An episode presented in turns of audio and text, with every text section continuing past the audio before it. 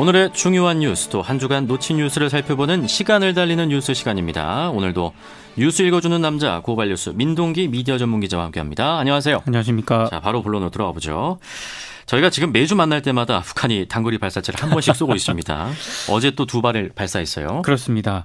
근데 흐름을 보면 좀 심상치가 않습니다. 문재인 대통령이 팔 일오 경축사를 한 지 만 하루도 지나지 않아서 북한 조국평화통일위원회가 매우 강도 높은 비난을 했거든요. 네. 상당히 거친 표현을 사용을 했고요. 맞아요. 남조선 당국자들과 더 이상 할 말도 없다. 음. 다시 마주 앉을 생각도 없다. 이런 입장을 밝혔습니다. 네. 이 비난 담화가 나온 지 두 시간쯤 뒤에 이제 어제 오전 여덟 시쯤인데요. 음. 북한이 동해상으로 단거리 탄도미사일로 추정되는 발사체 두 발을 발사를 음. 했습니다. 그러니까 문재인 대통령을 겨냥한 막말성 비난을 한 데 이어서 바로 미사일 발사로 무력 시위에 나선 네. 그런 상황입니다. 저는 북한이 상당히 지금 삐쳤다, 지금 네. 토라졌다 이런 생각이 들더라고요. 북한 이렇게 하는 좀 의도와 배경. 뭔가 할 말이 많아 보입니다. 지금 미사일에 담아서 자기 할 말을 하고 있잖아요. 그렇습니다. 그러니까 팔 일오 경축사에 네. 상당히 좀 기대를 좀 걸었던 것 같은데요. 네. 근데 지금 기대에 충족하지 못한다라고 판단을 한 것 같습니다. 뭘 기대한 겁니까, 그러면? 그러니까 북한은 이번 경축사에 뭐 금강산 관광이라든가 네. 개성강, 개성공단 재개와 같은 이런 구체적인 내용이 담길 것으로 기대를 한 것으로 보입니다. 음. 그러니까 남북관계의 실질적 개선을 담은 내용이 이번에 좀 포함이 되지 않을까 이렇게 기대를 한 것 같은데 이번에 그런 내용이 없었거든요. 무난한 수준이었죠. 이렇게 격한 반응이 나오는 네. 것 같습니다. 그리고 한미연합훈련에 대해서 계속 지금 불만 표시를 하고 있어요. 그러니까 연합훈련에 대해서는 계속적으로 불만을 표출을 해왔는데요. 네. 국방부가 지난 십사 일 국방 중기 계획을 발표를 했거든요. 음. 이게 이제 더 불만을 강화시킨 것 같습니다. 네. 그러니까 경축사에서 평화 경제를 문재인 대통령이 얘기를 하는데 왜 한미 군사 훈련 계속하고 음. 뭐 정밀 유도탄 개발 등을 목표로 하는 국방 중기 계획을 왜 발표를 하느냐 네. 이런 메시지가 담겨 있는 것으로 지금 보입니다. 북한 입장에서는 군사훈련과 평화경제는 좀 모순된 거니까 네. 정부의 어쨌든 고심도 좀 깊을 것 같습니다. 유감 표명을 좀 했습니다. 청와대 네. 쪽에서 불만스러운 점이 있더라도 대화를 어렵게 하는 일은 결코 바람직하지 않다라는 그런 음. 입장을 밝혔고요. 통일부도 어, 북한의 그 담화가 당국의 공식 입장 표명이라고 보기에는 도를 넘은 무례한 행위다. 음. 아, 남북이 상호 존중하는 기초 위에서 지킬 것을 지키는 노력을 기울여야 한다라고 비판을 네. 했습니다. 일단 북한이 선 북미 회담 후 남북 대화 지금 이 기조를 분명히 했기 때문에 당분간 남북 관계 경색 국면이 불가피할 것 같습니다. 그러니까 통미봉남이 아니라 지금 선미 후남인 거잖아요. 그렇습니다. 네. 어, 당분간은 그런 기조가 유지가 될 것 같은데요. 그런데 음. 북한이 어, 일종의 이런 압박을 하는 또 다른 또 이유를 또 들고 있는 분들도 있더라고요. 네. 그러니까 북한이 지금 요구를 하고 있는 게 제재 완화라든가 음. 체제 안전 보장 아닙니까? 그렇죠. 미국에 이걸 지금 계속 보장해달라고 요구를 하고 있는데 음. 우리 정부가 미국을 좀 더 적극적으로 설득해달라. 네. 이런 메시지도 담겨 있다. 일부 전문가들은 음. 이렇게 분석을 하고 있고요. 우리가 다이렉트로 못하니까 남한한테 야, 좀 가서 좀 해봐 어떻게든. 그렇습니다. 이거잖아요. 뭐 그런 측면도 하나 있는 네. 것 같고요. 또 하나는 어느 정도 여지는 좀 남겨둘 필요가 있는 게 음. 북한이 조평통 담화를 굉장히 강경하게 발표를 하긴 했습니다만 네.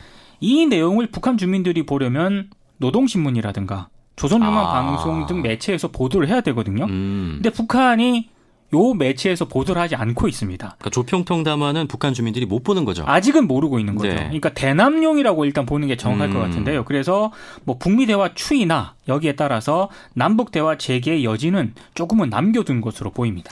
네, 일단 우리 정부는 좀 완전 강경한 맞대응보다는 한미연합 훈련이 이십 일에 끝나죠. 네. 그때 북미 실무협상이 어떻게 진행되는지 보면서 그렇습니다. 상당히 좀 신중하게 수를 두는 것 같습니다. 네. 자, 그리고 다음 소식. 제이티비씨가 비무장지대 디엠지 안에서 이 다큐멘터리를 찍으면서 기아차의 광고를 군 허가 없이 무단으로 찍어서 지금 물의를 빚었습니다.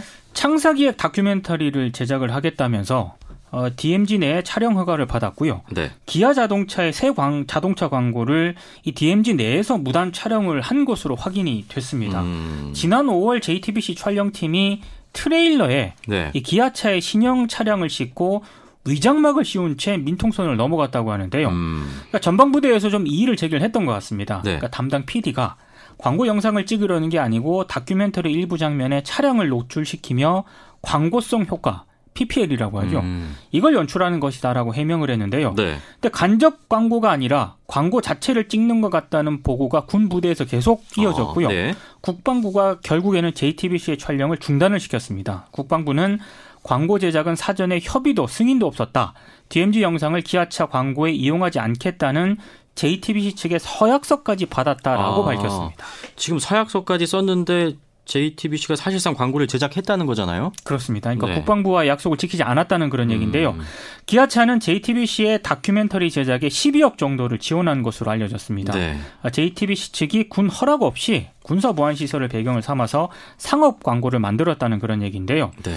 지난 십오일 광복절에 일부 영화관에서 이 광고가 상영이 됐다고 하고요. 네. 광고 내용은 육이오 휴전 이후에 육십육년 동안 아무나 갈 수 없던 세기를 연다. 아. 이런 취지의 광고였다고 합니다. 제이티비씨가 세기를 가긴 갔네요. 아. 국방부는 어떤 입장인가요?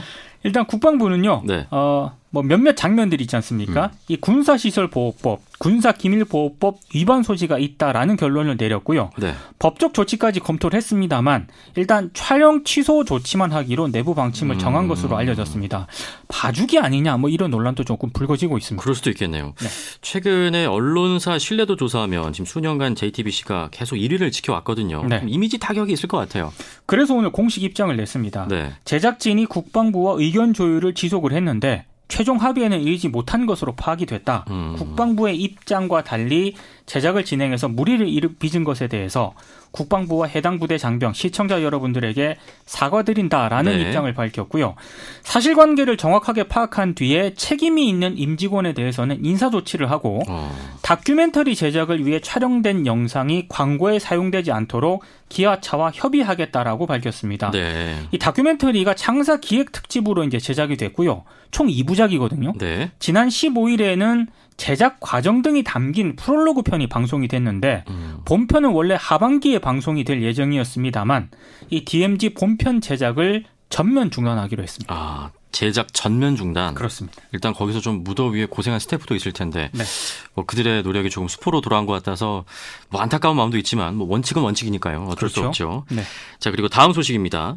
서울 반도체에서 용역업체 직원 여섯 명이 지금 방사선에 피폭되는 사고가 발생했습니다. 이 서울 반도체가 반도체 소자를 만드는 그런 곳이거든요. 네. 엑스레이로 제품 이상 검사를 진행하던 용역업체 직원 여섯 명이 음. 방사선 피폭을 당하는 사고가 발생했습니다. 원자력 안전위원회가 지금 조사를 진행하고 있다고 밝혔는데요. 네.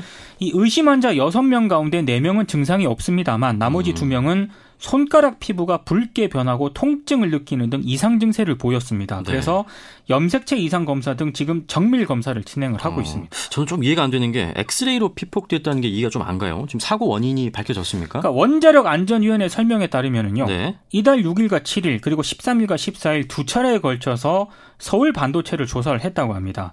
조사를 해보니까 용역업체 직원들이 반도체 결항 검사용 이 연동 장치를 임의로 해제를 해서 피폭 사고가 발생했다고 밝혔는데요. 무슨 말이죠, 그게? 이게 조금 쉽게 설명을 하면 네. 용어, 용역업체 직원들이 다룬 그 방사선 장비가 네. 제품이 잘 제작이 됐는지 살펴보는 엑스레이 발생 장치라고 합니다. 음. 근데 엑스레이가 새어나오지 않도록 제품을 검사할 때마다 이 문을 닫아놓고 해야 되는데 네. 문을 열고 작업을 진행을 했다고 음. 하거든요. 이 과정에서 문을 닫지 않으면 엑스레이 발생 장치 작동이 안 되도록 한 연동 장비를 아. 이 직원들이 인위적으로 해제를 했다는 겁니다. 그래서 지금 피폭이 됐다라고 원자력 안전위원회가 음. 판단을 하고 있습니다. 그러니까 지금 들어보면 일어나지 않았어야 할 사고가 또 일어난 것처럼 보여요. 그렇습니다. 이번 네. 사건도 지금 안전 불감증으로 또 봐야 하는 건 아닌가요? 그러니까 단정하기에는 좀 이른데요. 네. 왜냐하면 지금 사고 시기라든가 원인 등을 지금 진행 중이거든요. 좀 더 좀 지켜봐야 할 것 같습니다만 음. 일단 원자력안전위원회는 일 차 현장 조사를 통해서 해당 장비에 대한 사용정지 조치를 했고요. 네. 지난 십사일에는 연동장치 해제 이후에 사용할 수 있는 비슷한 다른 검사 장비 두 대에 대해서도 사용정지 명령을 내렸습니다. 음. 일단 원자력안전위원회 쪽에서는 방사선 피폭 의심 환자들을 대상으로 뭐 예, 지금 뭐 이상 검사라든가 네. 작업자 면담 등을 진행을 해서 정확한 피폭 선량을 평가할 예정이라고 밝혔는데요. 음. 서울 반도체에 대한 추가 조사도 진행을 해서 혹시 위반 사항 등이 있는지에 대해서도 음. 조사를 할 예정입니다. 네. 어쨌든 피폭 의심 환자분들 뭐 크게 이상이 없으셨으면 좋겠습니다. 네. 그리고 어제 또 한 건의 사고가 있었어요. 지금 좀 끔찍한 사고였는데 대구 이월드에서 발생한 사건이죠. 어제 오후 여섯 시 오십이 분경에 발생한 사고인데요. 네. 대구시 다일서구 이월드 놀이공원에서 아르바이트생이 음. 놀이기구인 허리케인 열차에 다리가 끼어서 절단되는 사고가 발생을 했습니다. 네. 이 아르바이트생은 놀이기구 마지막 여섯 번째 칸과 뒷바퀴 공간에 서 있다가 사고를 당한 것으로 알려지고 있는데요. 음. 이 아르바이트생은 열차 출발 위치에서 십 미터 정도 떨어진 지점 십 미터 아래 바닥으로 추락한 것으로 아. 지금 확인이 됐습니다. 근데 지금 이런 큰 사고가 났는데 구조 요청이 좀 늦어졌다면서요. 그건 왜 그런 겁니까? 사실 저도 잘 이해가 안 가는 그런 대목입니다. 네. 열차가 출발한 지 얼마 지나지 않아서 사고가 발생했다고 해요. 사고를 당한 아르바이트생 같은 경우에는 운행이 완료된 뒤에야 동료에 의해서 발견이 됐다고 아, 하거든요. 예. 놀이공원 내에 큰 음악 소리 있지 않습니까? 음. 이것 때문에 이 아르바이트생이 구조 요청을 했는데도 불구하고 이게 잘 들렸군요. 전달이 안 된 네. 것으로 지금 확인이 되고 있습니다. 현장에 출동한 일일구 구급대원들은 아르바이트생 다리를 치열한 이후에 인근 병원으로 지금 이송한 그런 상태인데요. 음. 경찰은 놀이공원 측에 뭐 관리상 주의 의무 위반이 있었는지 여부 등을 지금 조사할 방침입니다. 네. 지금 사고를 당한 이 아르바이트생이 병원에서 긴급 수술을 받고 회복 중인 상태를 감안해서요. 네. 일단 수술 경과를 지켜보면서 놀이공, 놀이공원 관계자라든가 네. 피해자를 조사할 예정입니다. 아르바이트생도 그렇고 그분의 가족들은 또 얼마나 놀라셨을까요. 아, 그렇죠. 좀 확실한 사고 조사도 이루어져야겠고 이런 사고는 절대 일어나서는 안 될 사고죠. 그렇습니다. 네. 시간을 달리는 뉴스 오늘은 여기까지 살펴보죠. 지금까지 고발뉴스 민동기 기자와 함께했습니다. 고맙습니다. 고맙습니다.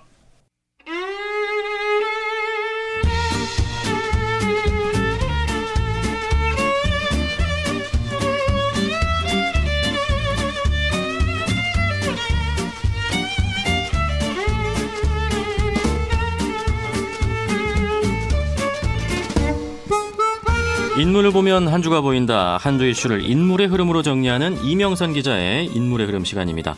남주가 조금은 다른 시각으로 세상을 보는 미스 롤리 이명선 기자와 함께합니다. 안녕하세요. 안녕하세요.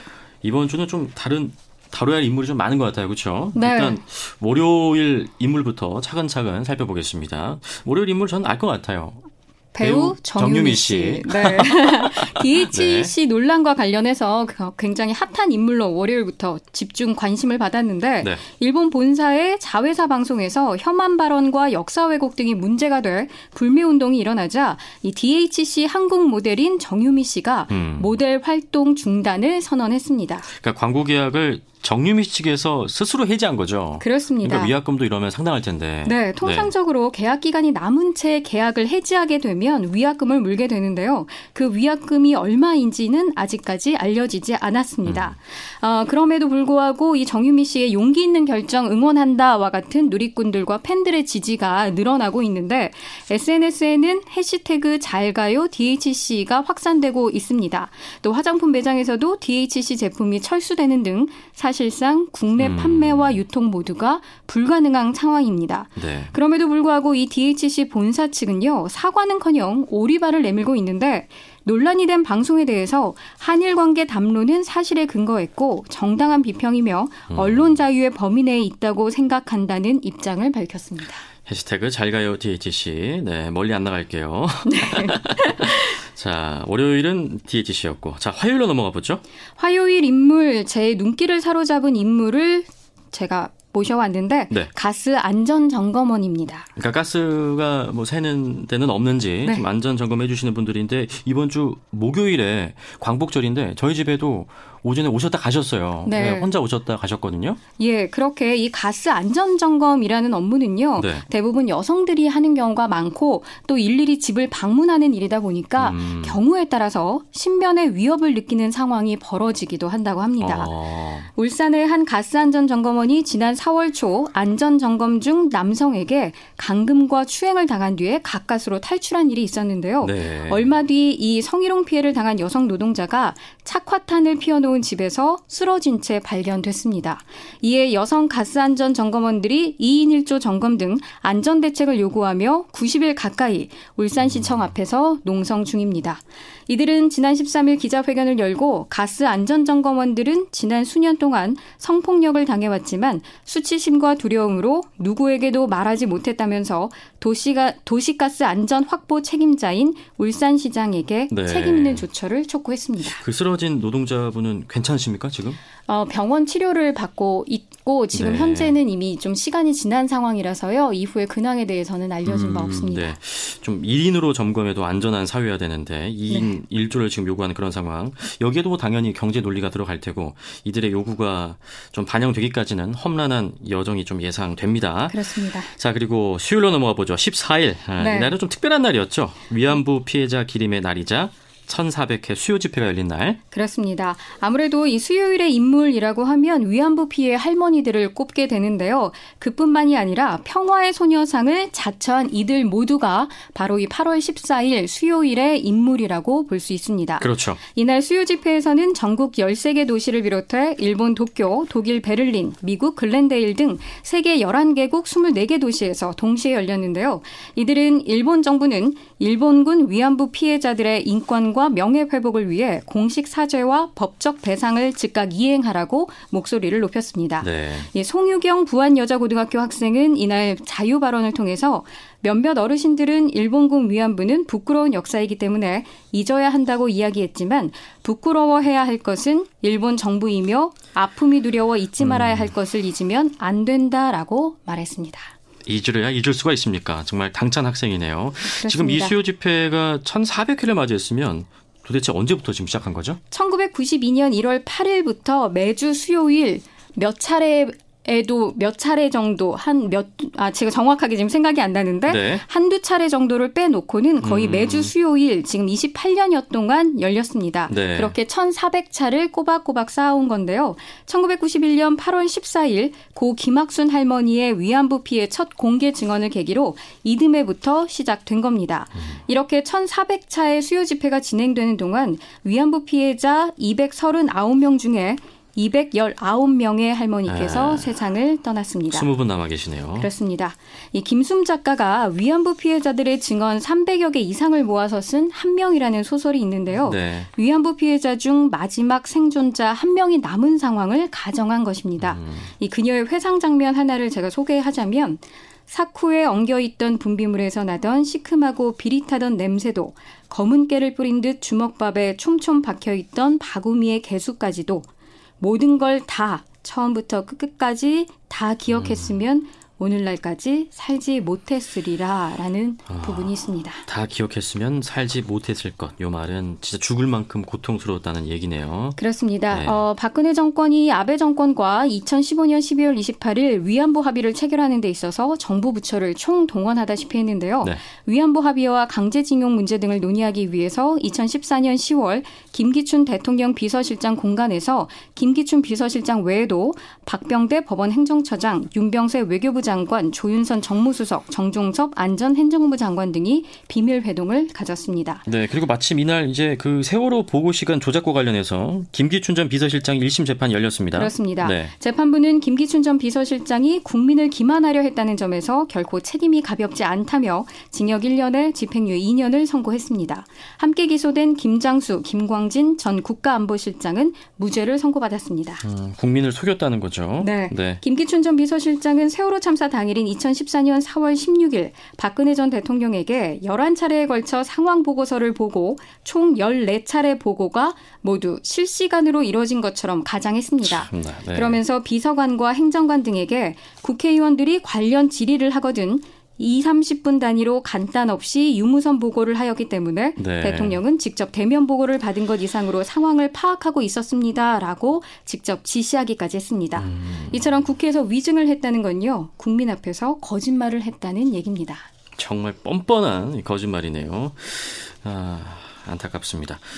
재판 결과에 대해서 유가족들 입장은 어떻습니까? 예, 세월호 참사 오 년 만에 처음으로 일명 박근혜 일곱 시간에 대한 법원의 판단이 이루어진, 이루어진 만큼 이 유족들이 아침부터 법정을 가득 메웠는데요. 선고 후 유가족들은 솜방망이 처벌이라며 울고 또 울었습니다. 네. 유가족들은 성명을 통해 박근혜 독재 권력을 지키고 보호하기 위해 눈 하나 꼼짝 않고 문서 조작으로 대국민 사기극까지 일삼은 이번 사건은 세월호 참사의 빙산의 일각에 불과하다며 책임자 처벌을 위한 전면 재수사를 촉구했습니다. 아직도 세월호와 관련된 재판 진행 중입니다. 그렇습니다. 유족들의 이런 통곡 소리가 사라질 때까지, 제대로 된 진실 사실을 규명할 때까지 좀 언론도 책임 있는 자세로 임해야겠죠. 네. 자, 그리고 목요일은 광복절이었습니다. 목요일의 인물은 당연히 이제 일제 강제징용 피해자들이겠죠? 네. 이춘식 할아버지와 양금덕 할머니, 이날 광화문 광장에서 십만 촛불들과 함께 노 아베를 외쳤는데요. 네. 아흔아홉 살 이춘식 할아버지는 신일본 제철 강제동원 피해자 가운데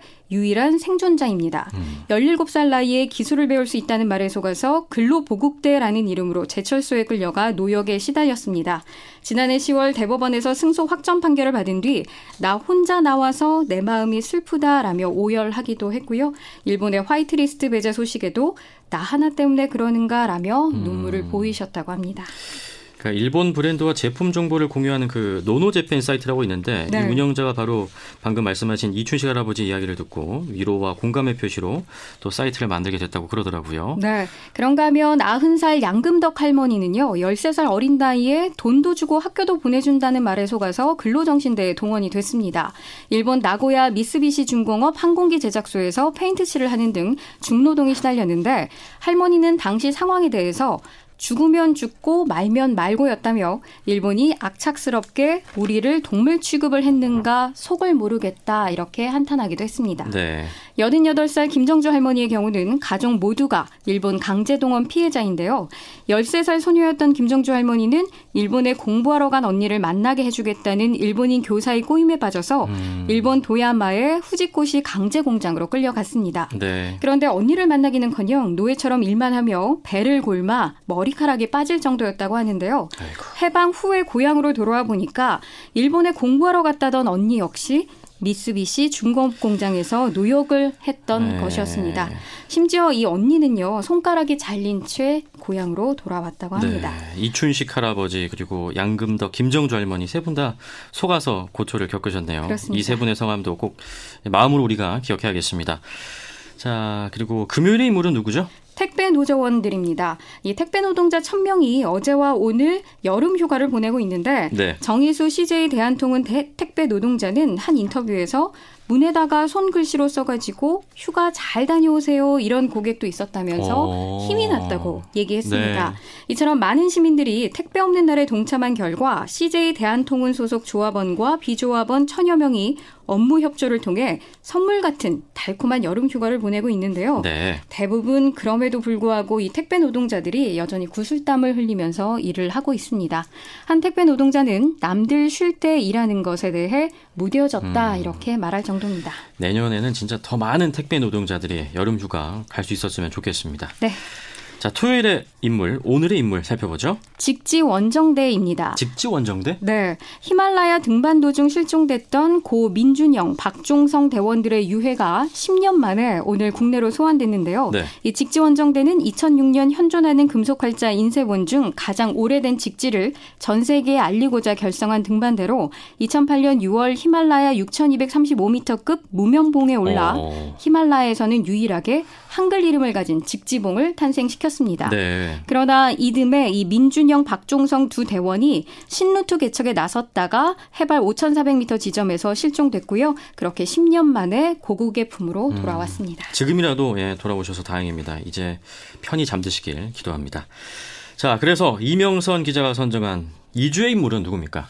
이봉규입니다. 저요? 네. 이봉규?